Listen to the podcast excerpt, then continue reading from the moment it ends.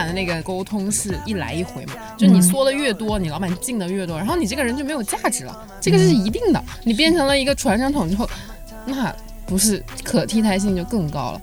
有一句话就是也是我同事说，我觉得很经典，就是不要包饺子喂猪。对对对对对对。我说，我觉得商务有的时候其实是个夹心饼干，就有的时候两边不讨好。做内容的伙伴就说你又把我的东西给改了，然后品牌说哼，还没达到我的要求。哎真的是没理想也应该变一下线了。我们现在也有好几百万收听呢。有吗？我乱说的不好意思。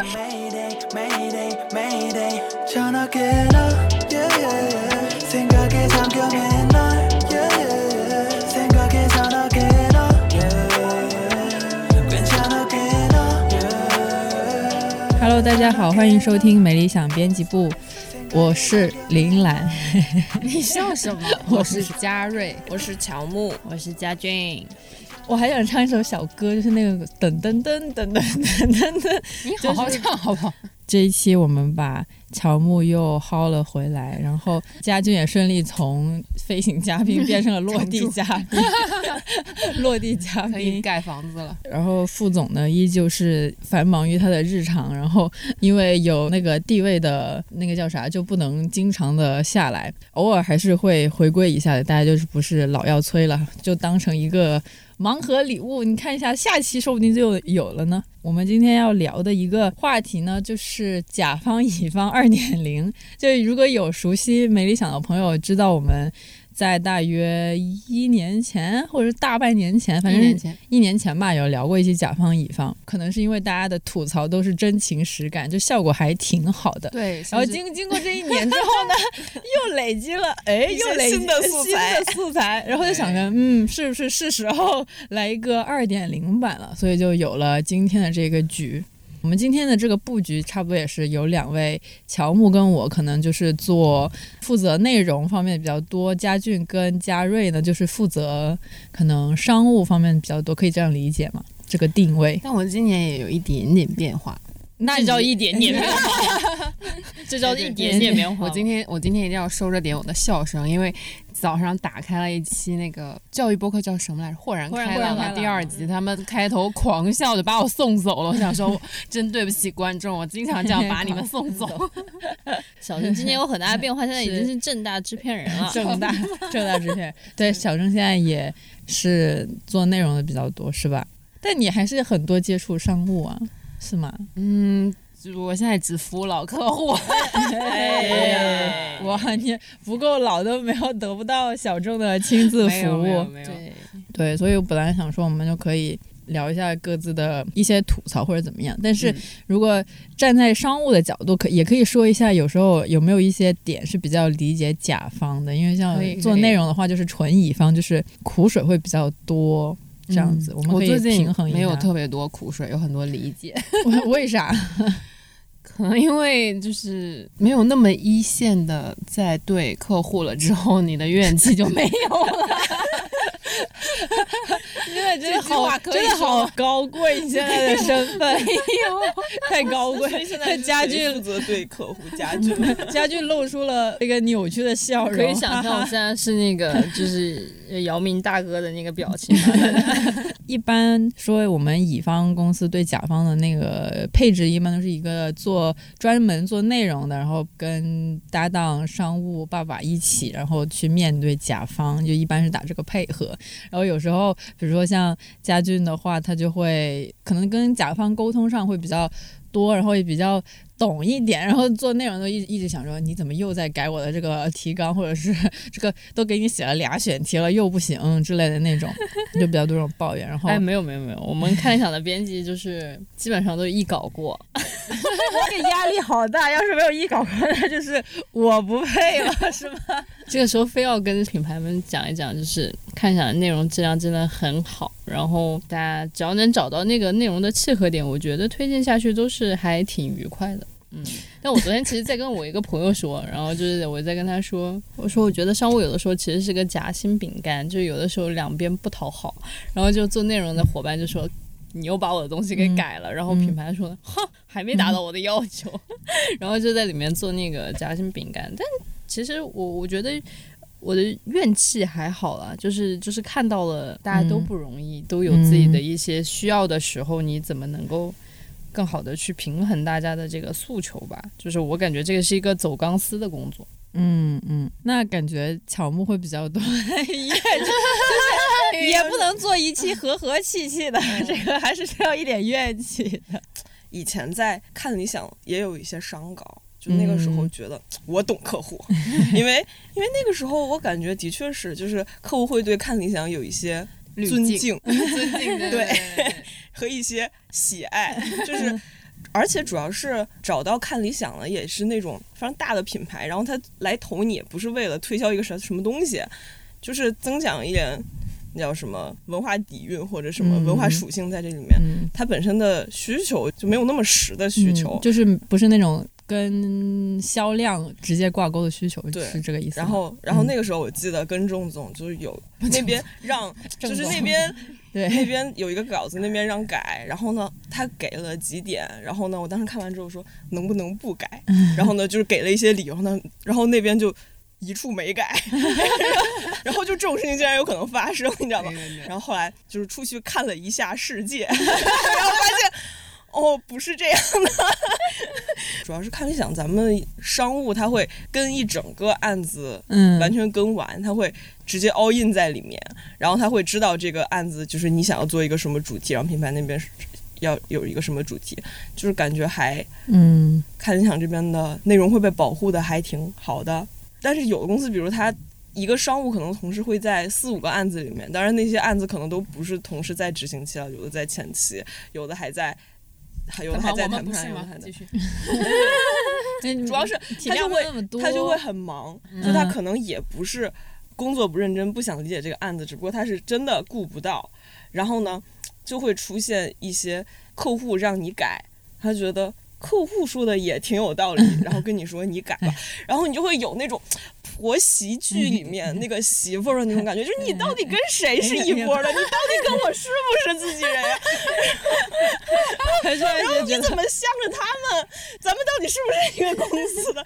你增加我的工作量对你来说有什么好处？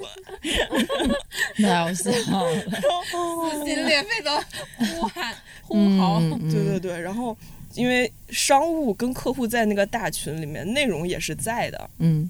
但是你会知道，就是一些沟通的问题，主要还是让商务来，商务去看，然后你在那里面只是为了防止就是多层沟通有一些信息损失嘛。但是吧，有的时候客户提出了一个非常无理的要求，然后你就会发现，商务眼看着在商务大哥没有帮你挡回去，对，眼看着在那里和稀泥，然后你就想。出去说话，但是你 哦，我不能说话，因为我是一个媳妇儿，我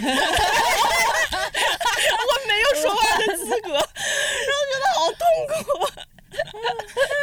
太好笑，我是一个天哪，我觉得这个段子是能被抄上去的程度，可以爆灯。太好笑了！我没有上桌的资格，我只能在旁边默默的旁听。做完饭之后拿剩菜在角落里面边吃，然后听到他们评价这个菜有什么不行。嗯嗯，我也觉得是，气死了，在角落拿着那碗饭，气死了。哎呀，这太好笑了。我们这个画面请设计设计老师设计一下。那你现在因为感觉做这种乙方做久了，你就差不多就会。逐渐的从一个对内容特别有有坚持的人，逐渐的变成一个。行，那就这样吧的那种人，你有你有这样的趋势吗？还是会偶尔想要坚持一下？哎呦，我爸都说 我最近脾气变好了，我说是因为我整个人都变乙了，就是一力一气，干什么都一力一气的。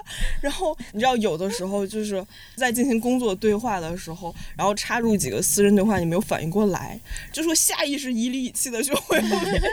好的哈，谢谢，对对对，辛苦了，对对对，然后有。有的时候在那种私人群里发什么，然后呢，我朋友回复我一个一，然后我当时就他还在一，我特别讨厌别人回复我一，我感觉这个很互联网哎，对，对，嗯，嗯，回复一是什么意思就是收到的意思收到的意思。啊？是吗？就表示我看到了，但是并不是说接下来怎么办，就是但一般你你直接说一个收到，不是也费不了你懒三再打两个字就一个一，哦？我觉得可能这也是那种什么互联网时代，就大家要节约时间，然后而且，但他又要显出一个，就一般就可能是发通知，或者说老板发话了，然后就下面就一块一这样，就你不能漏掉，就是你必须说 OK，我看到了。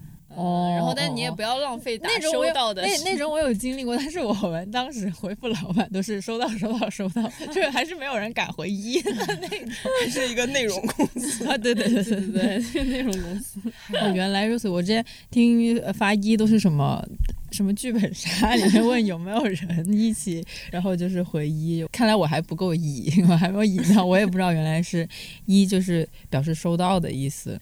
哎，刚刚草木在说那个，就是他自己在工作和那个私人对话里面转换不过来。我刚刚突然想到另外一个嗯角色，嗯就是比如说他如果是甲方平时，但他对他老板也颐里颐气的，然后但是他对乙方又是属于那种假里假气的，你就是 他每天就在各个对，在每个身份当中不停的转换。假里假气有什么？一般是咋说话的？我觉得很厉害的是那种，请把这个换掉，逗号，谢谢，句号。然后就是你根本都他不给你留任何的气口跟他去 argue。嗯，然后这是我见到的那种比较难参与进去的那种，然后其他的可能就更多的是，哎呀，我们觉得这里要再加加点什么呀，然后这样会更好啊，然后还有一些就是感觉上情商比较高的甲方，就是我们也理解你们对内容的诉求，但是呢，我们就是大概会有这几种套路，但我觉得最难就是来来回回的还是前面那个逗号，谢谢句号，然后嗯嗯嗯嗯嗯。哦，我还遇到过那种，就是你内容已经做完了，然后他提出修改意见，然后他那个修改意见是一个一百八十度转折的修改意见，不是那种九十度转角，是一百八十度。哎呀，我就觉得没有办法接受。然后呢，现在的分类都好明确，九十这是一个九十度的建议，这是一个一百八十度的建议。有二百七吗？它是一个向后转身的意见，然后就哎呀，就觉得这个接受了，就是后面就完没有办法再继续下去了，嗯。然后就只能就跟他拉一个腾讯会议，然后拉一个腾讯会议。拉拉一个腾讯会议，就是让我们商务去，但是不放心商务，害怕他吵不赢，然后呢，最后又派了一个内容，然后呢，还有一个内容想帮着吵，还有一个内容，最后出了四个内容，一个商务跟对方一个甲方在那里拉会议，真的就是苦口婆心、循循善诱，像洋葱一样一层一层一层剥开他的心，发现最后他为什么提出那个一百八十度的。转折，嗯然后他就他最后他也被我们 他被我们说崩溃了，他不想再跟我们继续，他就说这是我们老板的意见，我也不明白为什么，你们去做吧，求求你们。哦，就是哎洋葱一层一层剥开，发现最最终核心是老板的意见。这个真的是大家不都这样吗？就说这是老板的意见，或者是上面的要求，然后就没有办法 argue 下去了。哎，反正去年我们跟某品牌合作的时候，就会经常最后会有一些东西是可这样可这样的，但是他一旦把老板拉出来，就你就是如果是我听到这种反馈的话。我首先是会对这个人产生非常非常大的质疑，但是我的质疑又没有什么用。后来我就好，那你要不下次叫你老板来跟我对？我真的很理解，就是特别是那些在大厂的朋友们，他们真的是一级一级压死，嗯没有任何余地。但是你在做创意、做内容的时候，每个人的品味都不同，但是应该是我是觉得有一条线。然后你的老板如果就是真的恳请各位，你还是要带脑子，但是你又不能跟他们说你要带脑子，因为他们那个状况之下不能，嗯，你知道吧？我觉得我对这件事情我有一个自己的理解，就是我觉得太多人他其实生活在一种习得性无助的生活状态当中，他就觉得可能他一开始工作的时候还是非常有朝气，然后觉得我要做很多事情，嗯。然后但是不断的一次一次的被打压，他就会觉得，哎，我就是个传声筒，所以他就不想再去那个，然后。如果你作为他的合作方，然后你跟他说你要带脑子，他就会觉得非常的愤怒，嗯因为他本身是带过脑子的人，然后现在变得没有带脑子，然后他就觉得我本来也不想这样，然后你还来指责我。但是我的经验来看，就是我至少工作了这五年多，全部都在对甲方嘛。我的判断里面是，只有带脑子的人，他才能真的走到最后，不然他就、你就只有离职这么一条路。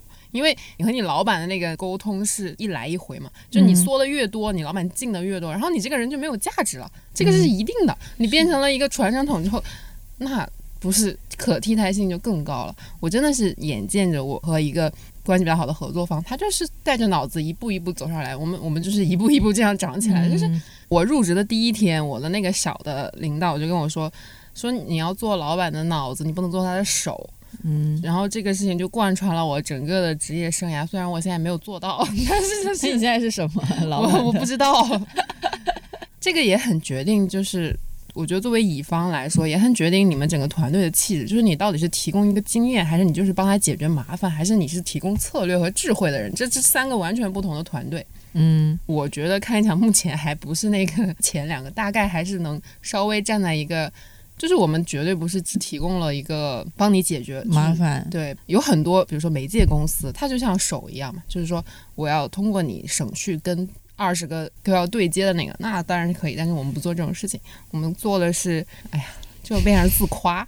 我现在真的 要夸呗。就是我觉得你怎么对待你的甲方，你就反馈过来，就是你的团队是什么样的。这个是这个是一个稍微长远一点的事情，不是一次两次在那个过程之中，嗯就是也不是说非要每一次跟他吵都要赢，或者非得每一次他提了什么意见你都反驳，就是你就是死刚，那个肯定不行。但是在长远的这种对接之中，你必须有一个有一个趋势是。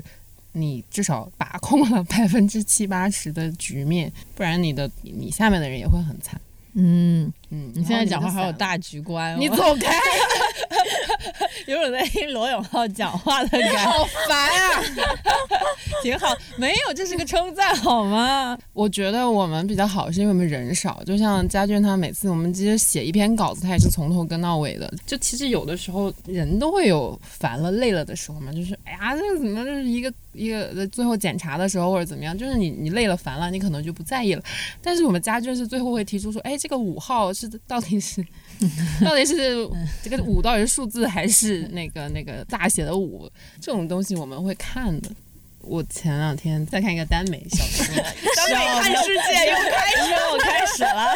就是他讲他是讲这是一个二百七十度的，讲他在讲一个眼科医生的故事，然后里面有一个小孩是盲人，然后他就跟那个盲人说：“你不管是盲人还是正常人，这辈子都会遇到很多很多非常糟心的事情，你这心里得有一个阳光能治愈你，不然你就活不下去了。”好这这跟甲方乙方的关系 突然升华了，的的直接的关系点就是在哪？呃，各位听众朋友们，当你们在办公室加班到十点、十二点，觉得自己很可以去听一下耽美文，不是可以看一下。，还是可以去找一下自己的阳光。什么？什么？这个坡儿好陡啊！真是是有点陡。努力想要跟上正大制片的那个节奏，然后去找一下，就加班加到半夜，哪找阳光啊？这个因为最近我嗯加班也有点严重，你最近为啥加班严重啊？就是你要想下半年有明年的事，你手上还有正在执行的事情，嗯。然后你还有一堆其实不是你的你最核心负责的东西，但你又必须去帮的东西。的东西，然后你就只有加班才能解决。是哈，职位越高，你要帮的事情也就越多嘛，是不是？也不是，我觉得主要是 好吧，也没有人了。的确是，的确是。他一想就是没啥人，所以一一般有什么项目的话，就大家的参与度都很高，然后大家都是因为就没几个人，大家都会。就是没几个人，对，就主要是因为没几个人，所以都会全。就是你要是个拉个腾讯会跟甲方 battle 的话，也是那么几个人，我想说，能 battle 没几个人。我可能有，比如说五十个群，然后其中其中有一半人都是一样的。是排列组合，所以拉群的意义是在于大家不要串项目，是吗？对对对对对。嗯但是我觉得，就是有时候觉得这种感觉蛮好的，因为它会稍微有个延续性，就是比如说你去年做过的事情，然后比如说有新的同事来了，你能给他讲讲。然后今年在做的时候大概能有什么？就比如说我们去年不是做一日谈嘛，然后今年再想做的时候还能找得到人复盘。乔木还有什么别的？所以你在加班回家的时候会，就是我之前 之前有一阵在项目期的时候，就是因为那个项目它时间真的很紧，然后就加班加的很厉害，就是会可能三四点在出租车上，然后就会陷入一种闲者时间，然后就在就在思考人生，在想我的正午阳光在哪？就是对吧？只有这种午夜阳光，午夜阳光，午夜阳光是一种一股一个吸血鬼文学。不是，我觉得吴师傅可以理解，就是你你连续的那段日子里面，你如果不给自己找一个精神支柱，你就活不了了。你有、啊，你可以活是吗？想想，主要那个就是嗯觉也不太够睡的时候，你也想不了那么多。对，没有，就是会在半夜的出租车上思考人生。对，然后，那个出租车师傅还问我说：“小姑娘，你们上夜班呀？” 我说：“我们没有白班。今天吴师傅发出了第二个嘶吼。没有白班？哎，我以前就是就是那么晚下班的时候，我会把那个行程发给他们俩。我想说，你现在都不发了？对，因为就是嗯也不会有什么事情。尤其是做内容，就是虽然叫内容商业化吧，因为其实商业化它是给你投了钱，就会让你有一个机会去做一些可能你平时没有这个钱或者没有这个机会做的事情。是就是你是想做一些有意义、有价值的内容出来的。然后其实。我是觉得一个好的商业内容，它的一个判断标准是你拿掉这个商业，就这个选题也是你会做的，也非常成立。对对对对对。嗯但是很多时候看理想这种问题应该不多，因为来找看理想就是需要走到这一步，想要贴文化标签的，已经是想的比较清楚，已经是想第一是想的比较清楚，第二是它的基本盘会比较大的那种品牌。基本盘比较大。或者说格局有还有很多积淀，就对，是是的，是的，是的。不然写不出来。就是所以就是看理想的内容同学，可能就不大需要在深夜进行这种人生人生思考。本内容同学昨天晚上本来还想赶一赶上岗，然后睡着了。但是呢，很多时候因为你做内容，你有了这种惯性思维，就不管来什么品牌，你都想给他塞一点你的私货，就觉得啊、嗯我想给你点好的东西，你怎么不想要呢？然后你 怎么你怎么就是觉得它不好呢？你怎么不识货呢？嗯但是。现实情况是，很多品牌，就比如一些初创品牌，就比如一些刚打开市场的品牌，他不想要也要不了，嗯就是他承担不起这个话题。就是一些初创品牌，他可能只想让别人知道我某一个我的最好的那个王牌产品，他的他的诉求就是这个。还有一些就是已经有一些市场的品牌，他的感觉就是说想让你给我已有的品牌概念做一个升华、一个提炼，让我的这个品牌概念能覆盖到我的更多产品。然后你就是第一个，你就需要帮他做一个拎的工作；第二个，你就让他就帮他做一个翻译的工作。就是你做更多，就是你相当于你掏心掏肺的放进去一些私货，人家说嗯，怎么有这些私货？人家不想要。然后包括就是之前啊，这已经不是内容层面了，是更加可怜的设计同学。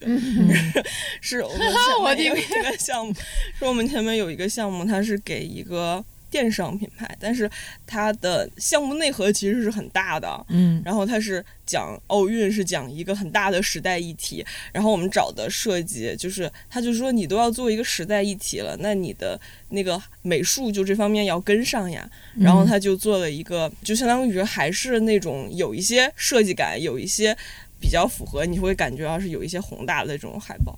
然后呢，甲方那边就怎么改都不满意，怎么改都不满意。然后到最后也是一天凌晨，设计跟我们还都在公司。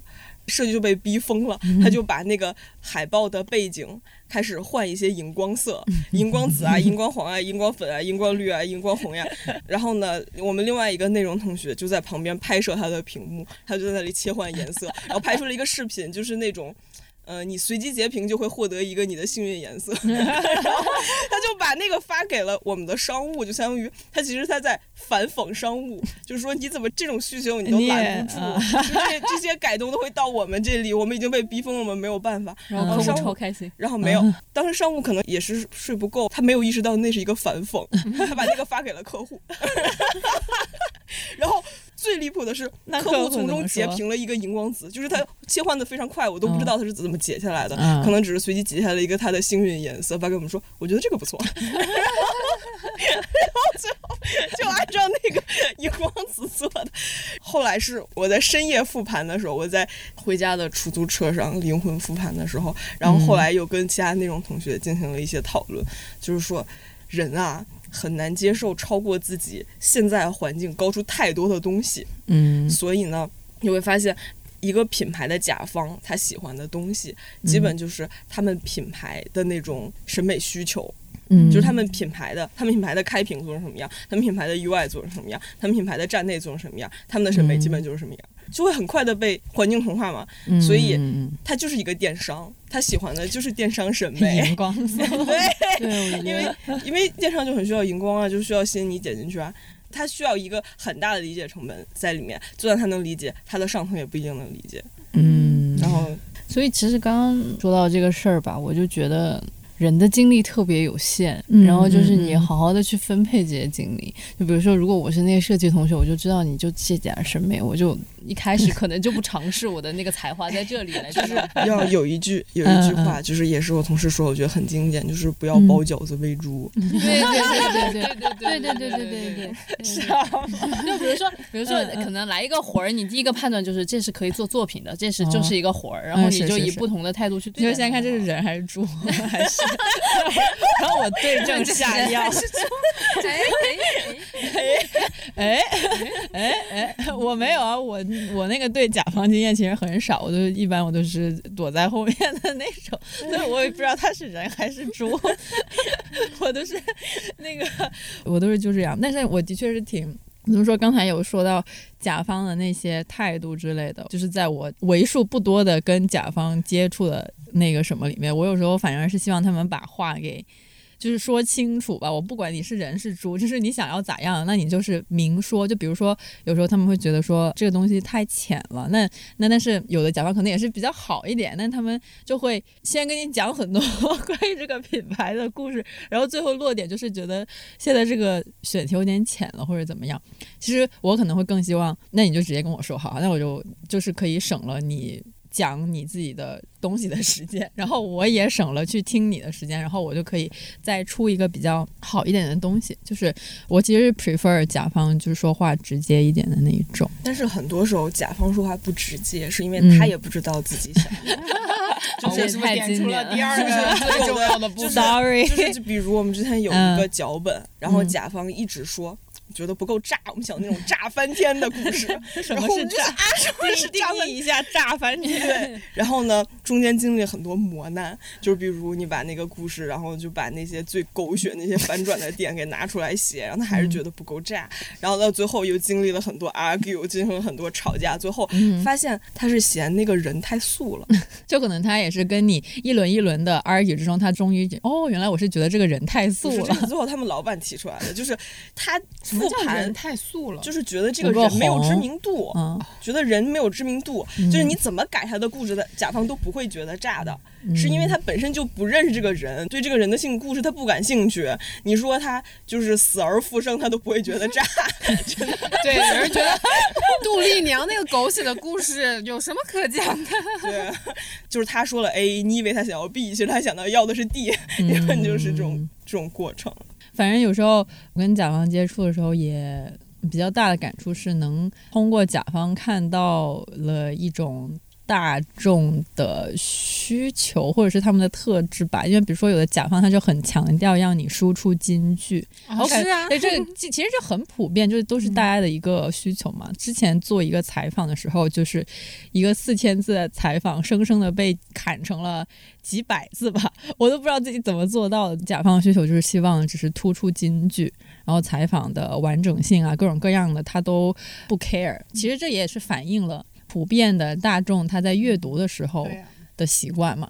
这里要插播一个广告，就是我们和小红书一起出品了一个节目，叫《角落的夜晚》。然后昨天晚上，昨天是周四吧？对昨天晚上刚上线一集，就是丹青老师和钟理和道远三个人聊碎片化 钟离是李厚辰啊，专栏作家，嗯嗯，对，陈丹青、李厚辰和梁文道三人聊碎片化 时代陌生的经验。哦，呃还还抄袭了陈老师的书名。没有，他们就是在讲，碎片化的，对，就是因为媒介的变化，获取信息的变化，人已经变成了新的一种生物，就是而且转变是不可逆的。但是李厚成说，这也许就是我们不得不采取的生存状态。哇哦，厉害呀、我特别想说一个，这个、嗯就是关于做长短的问题。对对对对对，嗯。就是包括其实很多平台现在，因为其实看理想本质上还是一个节目制作公司，不管是音频节目还是视频节目。然后我们是因为有盈余的内容能力，所以可以服务那么几个品牌每一年。那我们其实，在做节目的时候，我们就会发现，其实做平台和做内容的思路是完全不一样的。他们会在后台看数据，然后说，在我们这个平台上面的人只能看二十分钟以内的内容，然后他们看不了二十分钟以上，所以你们做的节目就只能在二十分钟以内。我们说好，嗯。然后结果这个节目其实上线了之后吧，就是大家就觉得那个谈话其实非常精彩，然后在弹幕里面也好，然后在评论里面也好，很多人都说啊，这个时间也太短了吧，你们聊都没聊够。所以说，其实我觉得做内容的思路就是可能在做内容这个层面吧，就是还是听听就是经常就是每天都在一线做内容的人他的那个经验，我觉得是会更好的。然后包括其实刚刚懒妹说到的那个，嗯。一个好好的采访被删成那个样子，然后他告诉你说我只要京剧，但其实他真的不太知道京剧到底是怎么产生的。京剧的产生，它还是说。都它都有上下文嘛，没错，他不是今天我坐到你这里，比如说我跟乔木聊了两句话，然后你说他突然你互怼京京剧，对，那个京剧其实真的是一个情绪慢慢慢慢在进入到那个过程当中，然后你突然灵光一闪，然后出来的那个句子，它不是一个就是像短视频脚本里面说来五秒一个包袱，十秒一个包袱，它不是那样的。就是如果作为一个采访也好，一个长的视频节目也好，它其实是需要前期有很多的情绪的烘托，然后其实包括嘉宾的选择都是很重要的。还有就是之前有伙伴来就觉得。我们做播客好像就很简单，四四个麦架架在那里就可以聊。我们确实是这样，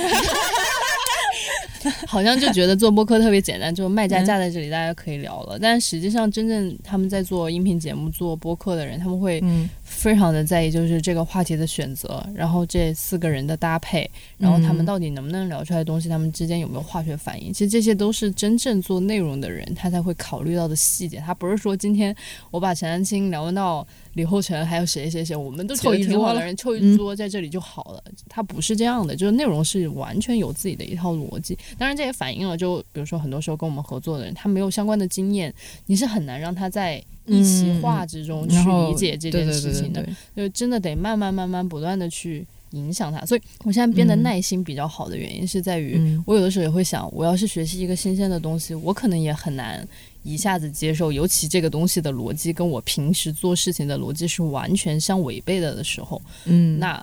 我可能真的需要很多时间。这个人对跟我讲很多次，细水长流，我最后终于。有看到一些结果反馈，比如说像视频节目的话，可能他们刚开始开始这个项目的时候，就是他们的确就只有数据自己的平台的数据作为最大的一个基础基，础，就调查数据之类的嘛。嗯，对，所以他们可能就会比较信那一个东西。理想的状态是这一季做完之后，那说不定呃他们也看到有很多反馈说希望节目变长，那 maybe 可能以后的话就有变长的可能，就也是一个大家相互影响的过程吧。是是不是很理想这样说的？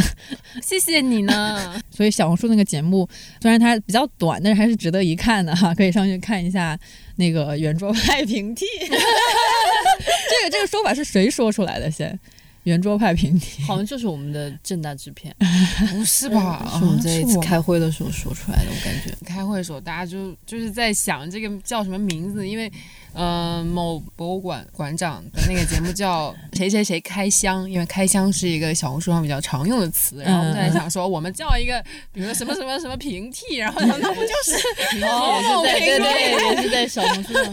就在在要适应平台的那一套话哎话语体语系。哇，最近派平替。不过我是觉得之前说自己是。不管是自己说自己，还是别人说是什么圆桌派评级的东西很多，我们只是回收官方回收这个名字，没你讲，刚开始还是圆桌派评级。我 们我们也配，我们也配。哎呀，真的是太好笑了。哎，要不然大家分享一下自己在做内容的时候很开心的时刻吧。对对，说对，点哎，我我我想先说一个，就是嗯然后就留给真正做内容的伙伴，就是替做内容的伙伴开心的时刻，就是我们最近就也说到那个小红书节目，然后我我就在翻大家的反馈，就有一个观众他就看到，就是看完了之后，他写了一篇观后感。就是我们的策划里面的那些小心思，嗯他都收到？对，就是比如说，大家可能会发现圆桌派是有一个片头，然后大家嗯。很正经的坐在那里开聊，嗯，但其实我们这一次是创造了一个比较 casual 的，就是一个嗯。比较平易近人的这样的一个谈话，就是你嗯。感觉这些人就像你的朋友一样进到你家里面来，你已经坐在餐桌上了，然后这些人坐在这里，然后就这一个他是收到了，他说不像圆桌派那样比较正襟危坐，然后还有就是呃那个环境很 cozy，就是那些灯光，其实我们当时打光的时候，就是伙伴们花了很多的心思，然后包括插花什么的，就是反正一些这种小小的点吧，被收到了之后，我觉得做内容的伙伴就很开心。就我都就是一个做商务的，就是跟平台对接比较多，会参与内容的会，但我看到这种策划被收到，我就会很开心。那我就觉得你们肯定有更多的这种时刻。你有吗？啊怎么就到我了？没有，嗯小红书这个节目不是你主要负责布景，负责。一切，没有，我在小红书这里花的最长的时间就是前面找资料，后面改字幕。对，那个 希望大家多注意是一个非常无聊的工作。多多注意一下那个字幕有多么的精细。也没有啦，就是也是稍微看到了一个的地得的问题，但我没改，应该还好，就是眼都要瞎了的叫字幕，大概花了几个几十几个小时叫字幕吧。没想到当了制片人，然后在那儿叫字幕，主要是因为没人，对，主要也是没有什么人。没有什么人。我最近比较开心的，就前两天比较飘的一次是那个嗯跟某平台负责视频的人聊了，就接下来的一些计划。然后呢，他是那种稍微有一点资深且懂内容的人，就是他懂内容不是说呃那种互联网的懂内容，他是他是那种真的懂文化的内容。嗯就是想的也比较清楚，然后跟他聊完了之后，他说了他的一些需求，然后我说了我这边的一些计划，然后就是真的一拍即合，觉得我们可以搞一个挺大的事儿。对，那天比较飘，就是星期三的上午，星周三上午，周三本周三，本周三上就是午，刚刚吃了大饼的整个 哎，碳水太多上头了。下半年有着了，不是明年有着了，因为你知道，就是我们是需要做的同时再去想新的事情的，不然我我这个部门是运营不起来的，因为视频我都说让你帮我做 B 站，你又不做，不是，哎，我们我们下来再聊。，就是就是就是嗯它不像新媒体，你一篇稿一篇稿的，你就你就写就好了。嗯但是我们视频是个相对复杂，就是你如果这个季度没有下个季度的事儿，你下个季度就干不了事情，那我们部门可能要失业了。嗯 就是每天背着说，哎呀，我还有两个人要养的那个压力。我们部门我还有两个人，要养 部门挺大。对对对，这个在看理想里面，好吧，也是最小的部门，就是那种焦虑。我前一阵特别焦虑，前一阵小李帮我去跑各个平台，然后我是好不容易把一个东西执行完了，我才加入他去跑各个平台，嗯。然后上两周真的焦虑到我不知道怎么办的那种，怪不得这个甲状腺那个烦 不好了，不好了。就是前天晚上在家睡觉的时候，我会想说，哎，我可以做一个这个这个这个，然后早上起来一想，哎，这个不行，就是你知道，就是嗯。反复反复反复，然后终于这周我死努出来了一个接下来的视频计划，然后我还没有给任何人看的时候，就刚好碰到了这个会，然后。老板也在场，但是我想说，反正讲一讲嘛，大家都是熟人。然后讲了之后，发现，诶，好像还想的还 OK。然后嗯当当当然，他也提出一些问题，就是有些我没想清楚的部分。嗯，但我觉得还行。嗯，反正就是对吃了个大饼，好饱哦。吃个大饼，但是又马上进入，就是你知道，你长期在这个项目执行中，然后有一些东西稍微告一段落，或者是它稍微空出了一点时间的时候，你又会觉得很空虚。然后我现在就是想说，哎呀，嗯大饼怎么落实，感觉有点难。就它是一个，它会是一个非常漫长的过程，它不会那么快的开始。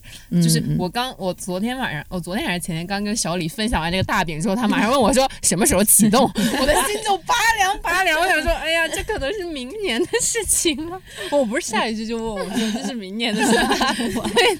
那我还是挺好奇中视频这个事情又是什么时候开始流行起来这个说法？我其实有看一个行业报告，哎呀，嗯这就是一个上行业班干的事情。对，就是其实研究了长视频和短视频，然后你会发现在这个视频行业里面，无论是长短视频，他们的那个饱和度已经达到了一个就是增速非常慢了。然后你这个时候还能有一些什么新的形式、新的花样提供给大众，这就是平台方他们想要去找到的新的产品形态吧。然后其实去年就有很多的平台都推出了这种。中视频，嗯，嗯当然，其实大家也都知道，就媒介一变，你的产品可以玩的方式也会发生很大的改变。就比如说谈话节目，它可能还是更适合长视频，三四十分钟。然后，但是比如说短视频，它可能就是属于那种特别三秒一个包袱，五秒一个包袱，那种叫做剧本类的。剧本类的，对对对对。嗯然后你没抖响，然后大家就给划过了。但中视频的话，就是大家都在摸索这个中视频怎么能让大家留下来，然后又能让大家持续的去看。所以说，其实就是在探索的阶段当中。如果你又有足够多的内容储备，你其实可以去想你的内容是怎么去适应这种新的形式。然后，如果你站得住脚了之后，就你就相当于是行业的领头羊嘛。嗯，大概是这么一个思考。我觉得每个平台对中视频的这个考虑。酷。嗯 刚才在聊什么来着？对不起。在聊最开心的事情。哦，谢谢。那就要不然乔木来说一下哦做内容我开心。觉得区别于之前写推文，因因为写推文基本就是完全由你一个人来完成，嗯然后基本就是你完成了架构，然后对方说 OK，你往里面填东西，然后最终呃成稿，然后呢就发了。然后它里面就是反正全靠你一个人来完成，你只能靠自己，就是没有一些别人可以帮你的或者一些部分。但是做视频的话，其实不太一样。当然，就是前期脚本，然后敲嘉宾是你需要去做的，但是就是到拍，就比如有一部分是采访嘉宾，你会发现会出现非常多的惊喜。嗯就是嗯那个视频整个做完，在基本是一个漏斗形状。你当然可以说把最精华的东西留给了观众，嗯但是中间也有很多东西是你非常喜欢，是它非常精彩，只不过它可能害怕观众没有那么感兴趣，或者是它没有那么精髓，它没有那么精炼，就是留不下来。这部分是全部被你这个内容生产者给吸收了，所以我觉得这些真的是就是还蛮快乐的，因为你想想，比如拍摄的时候，其实比如采访嘉宾或者前期跟嘉宾沟通会有过那么至少两三个小时的过程，然后有的时候，比如你你去传的嘉宾，然后你跟每个主题不一样去找嘉宾聊的东西，其实都是很不一样的，他们也有非常多就是超出你的认知的东西。嗯，然后就以至于到最后那个视频，就是他已经把视频大概组了个差不多，但是他那个时长就很长，需要往下大概砍三分之一。然后我同事看我在那儿砍，就感觉我看不下去，说我来帮你，就是说你真的自己的孩子，你真的就是对对对对对，就是下不了手。就是你。你把那个脚本组织起来，然后呢，你去采访嘉宾，你非常清楚那个嘉宾哦，他说的哪一句都好，这个这个时候你就下不了了。然后呢，就是需要别人帮你，就是啊，虽然真的是大动筋骨，但是最后做出来那个东西，如果观众能把它看完，那当然也很好。但是我是觉得，就是中间这一段，其实有很多东西是留给你自己的，就是成为你自己的养料，还挺不错的。嗯，嗯嗯，的确也是这么一说的话。想一想，之前四千字的采访稿被裁成了几中百字全都，留给了你自己那中间。那三千字就是我的。赚 了赚了，赚了赚了赚了，也是赚了。我以前总想着，嗯、做商业的东西的话，就出不了一些很精品的东西。但现在就是把角度换过来了，就是你就想着做商业的话，它的就衡量这个商业文化产品嗯的一百分就就已经不是它就是那个内容质量本身了，可能还是要考虑到你的选题和商业的结合度，那个才是最重要的一个评分标准。然后再就如果把那个视角换一换的话，如果你就在做这个结合客户结合方面做的还不错，然后最后哎又有一点点自己想要的深度或者怎么样的话，那就会开心很多。就不要一开始就把它想成一个多么牛逼的自己的这个选题，然后就啊，就因为这个要搞这个客户结合，又这里又不能写，那儿又不能写，这种。就换一个角度就会，嗯释然很多，就是会觉得这个我要给蓝妹指一条明路，哦好啊，就是你，你知道看理想之所以能做商业化，就是因为比如道长或者是我们的，就是你们这些编辑是具备这种能力的。嗯，嗯、我觉得你可以把自己往道长那个方向培养。培养道长，哇哦！那我先把头发给剃一剃吧不。是不是，你们都看过包豪斯吧？那个就是真的我其实没有看过，上集总看过吧？不知道。完了你，完了完了完了完了了完了完了因为那时候不是我做那个嗯，推广的，我那是一个非常经典的案例，怎么把文化内容和商业结合的非常非常好。就是这个就是一个标杆，不，然后这个是可以应用到不管是视频、音频还是还是图文，它都是可以这样操作的。嗯，那个是一个怎么说呢？我人生中，你人生中你知道为什么？就是那个前提是嗯，你的 level 要足够高，那叫什么？降维打击嘛。对对对，就是嗯为什么会觉得，比如你和一个人会、嗯为什么会觉得你们俩这个兴趣爱好完全相同？嗯当然，一小部分是因为你们俩的兴趣爱好真的完全相同，另外大部分的原因都是因为对方知道的实在是太多，他只跟你说你跟他相同的部分。道长也是，对你上下兼容，对，因为他知道的足够多，所以他非常知道客户想要什么，然后他不在里面放一些客户不想要的私货，然后客户就觉得完全满意。但是我们做不到，没事，我们只知道这么多。对，从从读五始，从读五个小时的书开始，每天我们只知道这么多，我们一看到这个选题就迫不及待把自己想知道所有私货都放进去。然后我说这是什么？我们不想要。对啊，对，道长也是一个什么？我今天还特地为了聊这个，我还是做了一丢丢的功课，就是我在我我我去听东东锵那个播客嘛，就他嗯不是有那个宇宙牌电饭锅，然后里面有一期就是讲甲方乙方的，然后东东锵。For your information，就是一个以前是一个比较知名的广告人了，呃，创意人，然后就在在讲甲方乙方的那些东西，然后他就大概说，可能最理想的乙方的这个状态应该是像病人跟医生那个状态，就不是说甲方是病人，嗯但比如说你去看病的时候，你不会去 challenge 医生，你说医生说啥你就 OK 好，然后然后医生也能给你把东西讲明白，给你用一个通俗的方法讲明白，因为医生他是有一个就是权威性嘛。然后就嗯就是最理想状态，就是乙方的那个地位能够做到对啊，医生医生哦医生那样子，我觉得这个形容还挺对的哈。哦就道长就有点像和智慧嘛。对对对对对对对，就是医生跟病人也是一个沟通的过程，但是你病人是把你的信任都给医生，因为你觉得他是非常有权威，然后他的专业知识，然后你也知道自己的在医学方面你你肯定不够医生来，然后就是有这个专业性或者是权威性嘛，就是我觉得还挺好的。我对甲乙方的这个关系也有我自己的一个思考，我自己很希望甲方和乙方是一个 team 的样子。就是大家是一个团队，然后大家最终的目标都是要把这个东西很好的去呈现。但其实我听很多，无论是广告公司的朋友啊，还是说品牌部的朋友也好，他们更多的时候都是把乙方当成一个敌人，或者说乙方当成一个颐指气使的，就是我叫你去做什么、去做什么。但其实我觉得更多的是大家能够站在不同的角度看到这个事情的不同的面向，然后同时都往前面去迈一步，说嗯我们。要怎么去达到那个目标？然后，嗯但这当这中间当然需要很多的信任啦，然后还需要什么沟通能力啊。就有的时候就是你会看到品牌他们的人也会有他自己的恐惧，但你可能得先挖掘一下他为什么恐惧，然后解决了他的恐惧的问题之后，你才能推进项目。就是我觉得还是要是战友的这样子的一个良性的合作关系会比较好。嗯，不过医生和病人这个真的给我更多的启发。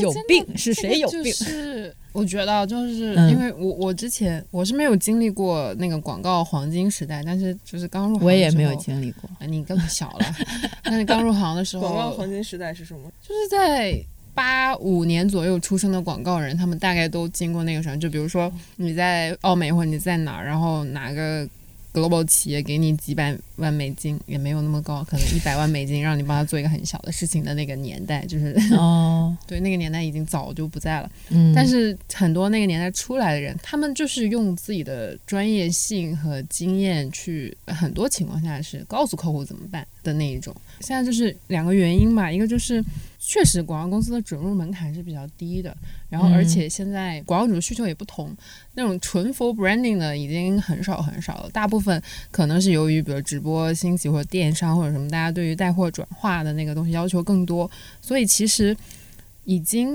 不是有很多广告公司是具备那个策略或者是那个能力，然后嗯且品牌好像也不需要这个，他们就需要你给我一个玩法，或你给我一个转化就好了。就是这个这个行业有点走到了一个这种境地之下，所以很多情况下也做不到那一点。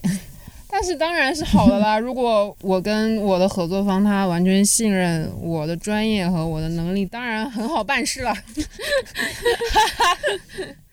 哎呀，最理想的状态嘛，肯定是很难做到的。我觉得这都赖腾讯，为啥？因为他们就是好多年前提出一个策略叫广告的品效合一，然后导致于真的大家就对这个事情有了一个幻想，他觉得你通过一个事情能达到多个目的，这个是很危险的。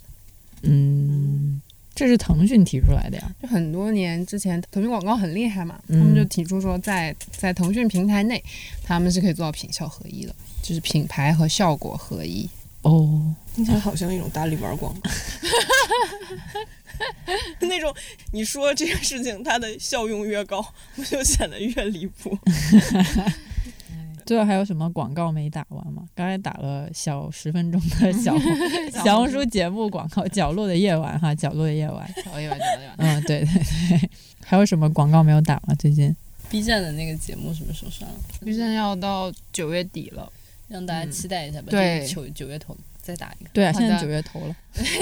是这样，那个徐子东老师对我们非常宝贵的主讲人近期来到了内地，近期来到我们办公室，然后我们录了一个，嗯呃跟 B 站合作录了一个徐老师的视频课《当代小说二十五讲》。然后你会看到徐老师每天换一件不同的衬衫，没有？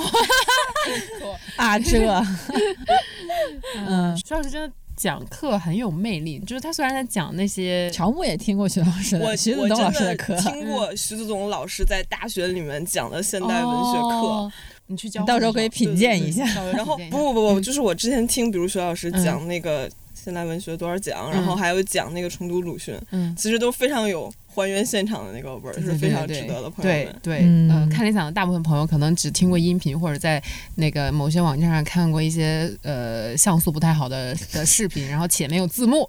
那 我们那个 我们制作人精 心精心检查过的字幕，不是不是我们部门的两个姑娘啊，而且我觉得苏东老师在重读鲁迅那个嗯很可爱，就是最后老会补一些自己的小问题，嗯。然后还有小解答，就很像那种 tutor 的那种课程，然后 进行一些解答。孙老师很厉害，他在讲一个事情的时候，他就能把，因为他在他做文学评论太久了，然后他认识太多人了，他就可以把他嗯小故事塞进来，然后就真的很有趣，不错呃不错可以期待一下。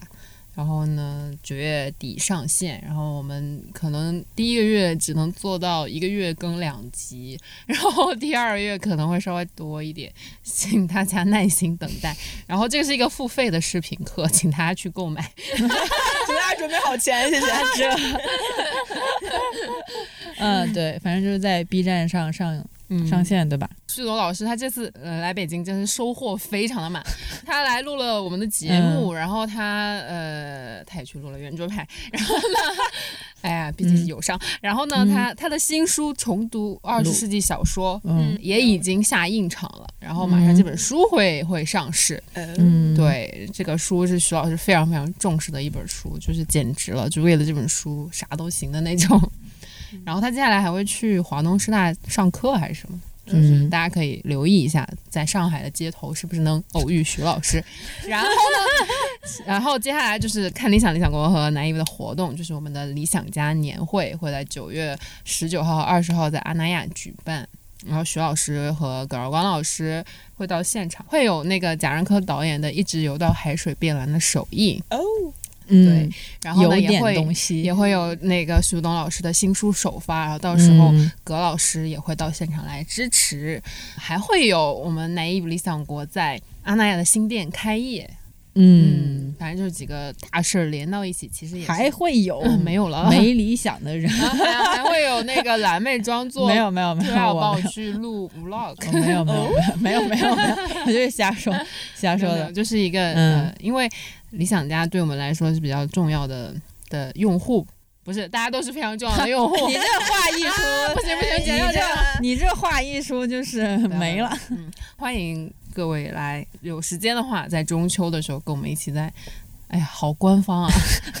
然后最后发现后期的时候把理想家这一段全都剪你好会，你好会带货，带货一会儿一会儿已经带了好几个了。对徐子东的徐子东老师对，的项目，想见一想见号宝贝，一号宝贝已经出来了，二号宝贝。对想见副总真人的，麻烦那个九月十九、二十来到阿那亚，我们让你就是排队见他，跟他合影。副总现在就是我十个问号打在脸上，副总可能会想掐死我。掐死你！对对对对，不过这个也是真话，的确是，反正副总肯定是会去的。没理想有多少人去不知道，副总肯定是要去的吧？对对对，副总跟那个正大制片人这是肯定要去的。那到到时候再念一下 slogan，就是人海，哎，怎么念来着？什么人海中？让我们相遇还是什么来着？人海中相彼此相认吧。这次 BGM 是就为了在人海中多看一眼吗，那个嘛。天哪，就打了一二三四五个广告，可怕！对，嗯太可怕了各位。嗯，反正这期节目也差不多到这了，感觉这聊下来，相比于去年，怎么大家的心态都有了比较大的改变。去年聊的时候，那真是那吐槽我们像义群愤填愤青，我们经过了一年的捶打之 后，对对对对对，然后真的，因为去年是太想做商业化，才做不到一年嘛。嗯，那个时候小镇是不是也被硬熬成了商务？哦，对啊，我以前是市场部的大家们，但是因为我们没有市场预算，然后我就被派，我就被派去挣钱了。派去挣钱，从一个本来是花钱的职位由，甲变乙，变乙上甲乙。没有错，有甲变乙。今年多了一年之后，还是有了更多的理解，更多的包容，哎还有 更高的沟通能力。所以有甲方爸爸们听到也可以尽情的投投广告吧。哎呀，真的是没理想也应该变一下线了。我们现在也有好几百万收听呢，有吗？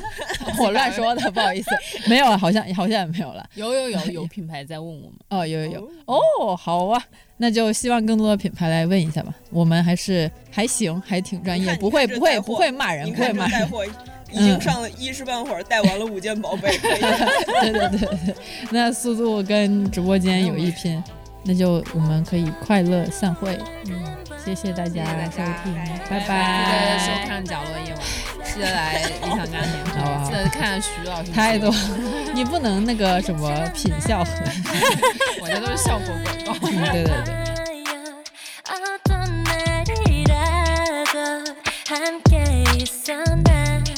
Oh baby got you on my mind